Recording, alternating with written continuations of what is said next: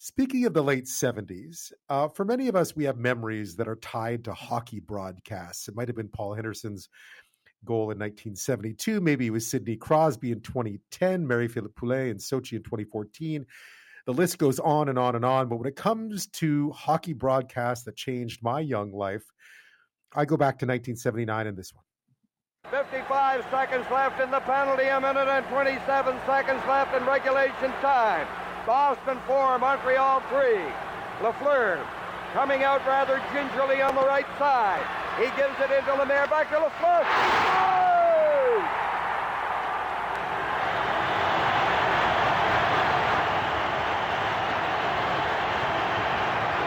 What could be more appropriate if anybody's going to score for the Canadiens and their gunner, Guy Lafleur, he takes that drop pass after he had initiated the play. He beats Gilbert with a hard flat shot from the right side, low on the far side. Guy Lafleur sends his place into a frenzy again. You might remember that goal. That was the too many men on the ice penalty that Don Cherry got called on. It tied up the game between the Canadiens and the Bruins. The Canadiens went on to win in overtime. They went on to win another Stanley Cup in 1979, uh, beating the Rangers after that. But for me, I'd never seen the Canadiens lose really at that age, and I was afraid they were going to lose to the Bruins until the Flower came along and scored that goal with not much time left in that game. Now, imagine getting a peek behind the scenes to understand exactly how it works when it comes to broadcasting hockey on TV the outtakes, the stories, the laughs, the challenges, the hurdles, the tears say. Well, that's exactly what a new book from John Shannon called Evolve or Die Hard Won Lessons from a Hockey Life does, covering tales from his decades in broadcasting and particularly in hockey as the longtime executive producer of Hockey Night in Canada. And John Shannon joins me now. Welcome to the show. Thank you, Ben. Appreciate the time. So evolve or die. It's it's a it's a it's an interesting title. I've seen you use the term before, but what does it mean to you, and, and what made you decide that you wanted to put this all down on paper? You know, I, I, I love telling stories. I, I think some of them have some poignancy, some of them have a few laughs, and somebody kept insisting that I write a book. So the Evolve or Die is something that I, I kind of adapted as my my own personal statement or, or, or, or, mission statement about 15 years ago. In spite of what I thought was, I was doing the right thing for lots of people, I, I kept having to change what I did and where I did it. And if I didn't change, then I wouldn't be able to have an occupation or have a profession. And so I, I, I needed to change with the times. And, and I quickly came up with that slogan and uh, have used it over the last uh, decade and a half to tell people you know what? Yeah, I've had lots of jobs and I've met lots of people, uh, and I hope to continue to because I keep evolving. And so, if if I didn't evolve, then I I probably would be dead by now. Indeed, uh, it it does say so much though about just many of the things you've done because even for something like hockey broadcasting, you really do have to evolve, right? I mean, people, have, uh, fans expect to see evolution of a, of a broadcast, even if they've come to to like it. Um, tell me about some of the stories that you decided to put down. You must have had a hard time choosing amongst all the many stories over the many years. Uh, there were some that I elected not to put in, that's for sure. I feel I started my career as a television person, you know, in broadcasting. I love I love the medium of radio and television, and and now there are other platforms that are constituted in, in the in the broadcast industry. But I think I've evolved into a hockey person too. I'm not a coach. I'm not a general manager. But many of the people that I deal with on a on a daily basis over the last five decades uh, have become personal friends. Uh, I think I've been involved in their lives. They've been involved in mine. And I think now more uh, or as much as a hockey person with a hockey background than I do with a broadcasting background what I wanted to do was was to try to tell some stories about you know fun people in the game, people that have influenced my life, like the great Bob Cole, the great broadcaster John Davidson, who's now the president of the Columbus Blue Jackets, and how and their evolution within the sport as well. So th- that's really how I decided to, to to work through some of the stories. I, I was lucky enough to meet and work alongside the hero of Lake Placid for the U.S. Olympic team, Herb Brooks and the, the rocky relationship we had for the longest period of time that ended up becoming a great friendship. And I guess you could put Glenn Sather on that list as well, Ben. I, I, maybe I learned more from Glenn than I realized, uh, but certainly Glenn pushed me and in many ways only got respect from Glenn when I pushed back. Yeah, it's it's a remarkable story because the in many industries you don't have as close contact with the people that you're covering or the people that you're responsible for. But in hockey, it feels like there was, especially given just how many how long you're in that you've been you've been at it, uh, you've had a chance to really get to know people. I mean, I remember when John Davidson first started his career as as a commentator and just how much better right. he got. I, I, you said you mentioned something really interesting in the book that people I don't think realize, and many people don't realize because it's it's the same for a lot of broadcasting, is just how much preparation goes into it, and how the finished product is a result of a lot of work, not just sort of throwing it on air and hoping for the best. Well, that's the first lesson you tell a former player when they want to say, "Oh, I want to be a broadcaster." Well, are you prepared to work at it? Because you can get engrossed in the game.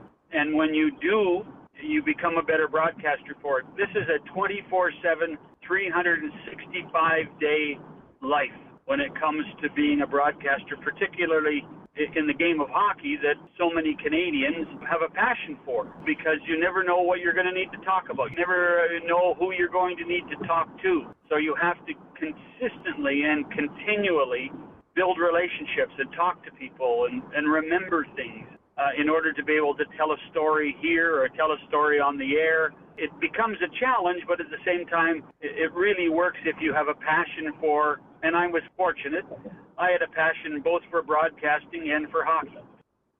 Yeah, that that that would be. Uh, so you've shared a lot of good stories here. Um, I know you've shared a few of them already, but some of them jump out.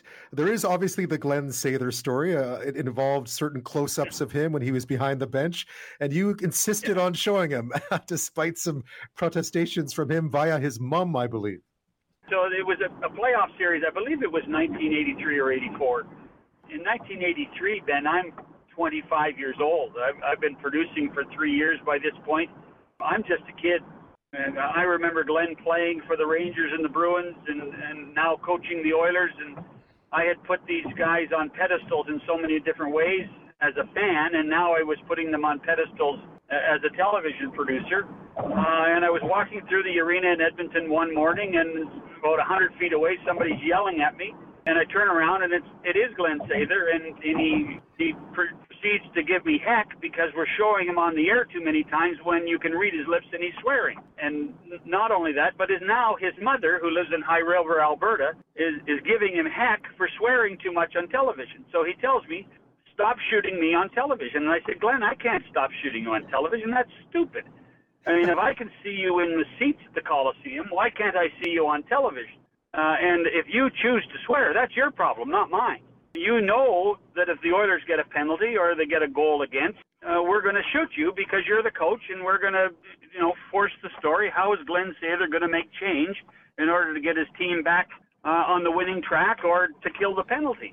So that's just part of the process of telling a story on television, and you, you, Glenn, are going to be seen. So we we get into a rather heated argument about this, and now he's not 100 feet away, he's 50 feet away, and now he's 10 feet away. And finally, I turn to him and then and use expletives against him. At which point he stops, he smiles, and he walks away because he he had pushed me to my limit, and now I was pushing back. And I think in so many ways, Glenn Sather finally realized, hey, this guy's okay, and we've been friends ever since that day.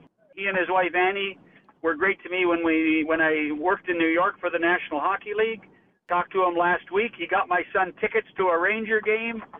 I, I guess I had to prove myself to Glenn Sather before he realized that hey, this guy knows what he's talking about. Yeah, John, I'm thinking that could have gone either way, but yes, I'm glad it went this way. Yeah. Uh, John, another interesting story that you share in the book as well is uh, the 79 Stanley Cup finals. I gather uh, the prime minister at the time, Pierre Trudeau, a Habs fan, uh, wanted to be in the dressing room, but it was also during an election, so there was no way you could put him on camera.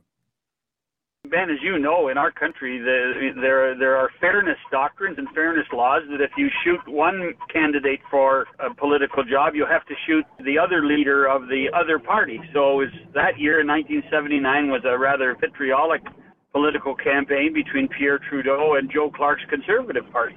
And it just so happened that Game Five of that Stanley Cup final occurred the night before the election. And on that night, Pierre Trudeau shows up at the old Montreal Forum we can't even show him on television. because if we show him, then you know the conservatives are going to say that's not fair. Uh, you have to give us time to show Joe Clark, and heaven knows what province or what city Joe Clark was in at the time. So one of my jobs after the game is over, Canadiens have won the Stanley Cup. The celebration is going on in Canadiens dressing room, and we're in the old weight room at the back of the dressing room doing interviews. Dick Irvin is our our host of the interviews, and he's talking to players, celebrating. They're half dressed. They're spreading champagne all over the room. Uh, and I turn and look, and out of my corner of my eye, I see a, a PR flack from the PMO. I see uh, a CSIS agent, and there he is in, in all his splendor, the Right Honorable Pierre Elliott Trudeau. The only way to get by to the dressing room is to walk through our shot. You know, I've been told in no uncertain terms by my boss, Ralph Mellanby, that Mr. Trudeau cannot be on television. So I tell the PR flack he can't be on television. I tell the CSIS agent he can't be on television. And finally, I say, Mr. Prime Minister, I'm sorry, but you know the rules of, of our country. You cannot be seen without showing Joe Clark. So the only way you're going to get to the dressing room right now, sir, is if you crawl along the floor. And there's a pause, and next thing you know, there he is with the PR flack, with the CSIS agent, crawling along the floor below the knees of Dick Irvin, and I believe he was talking to Bob Gainey at the time, to get into the dressing room to celebrate with, with the Montreal Canadiens hockey team. they had just beaten John Davidson and the, and the, Rangers, ironically, if I remember back far enough to 1979. Um, You're very good, Ben. You're very good. Was, you know your was, hockey history. I was watching that game in Montreal. I was that's where I grew up. Uh, speaking of growing up in Montreal, you know, watching Hockey Canada, Hockey Night in Canada evolve over the years. Obviously, I can't not ask you about Don Cherry because he was such an integral part of the show for so long, and then the way it all stopped and ended. Um, was that always difficult for you, to try and figure out how to make him work? He was clearly popular, but controversial. Was that tough? Was that a tough part of your gig? Difficult? I don't think it was difficult. I, I think you had to meet it square on uh, as a producer, as a, a planner, an organizer, was to be able to diffuse scenarios and situations. The other challenge with Don is to try to make it look like his idea. So if there was something controversial that was going to be talked about, uh, it probably took a couple of cups of black Tim Hortons coffee. Uh, we don't live very far apart. We live about 10 minutes by car apart.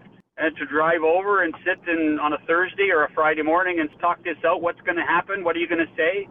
And we'd probably have the same conversation Saturday afternoon uh, when Don's in the makeup chair getting made up for the show. I, I I loved being with Don. I I understood. I think I understood Don, and I I think when you look back and you think of the controversial stuff he said, I don't think much of it was said in the time that I was on the program, and so it would be in, in, incorrect and uh, improper for me to comment on that.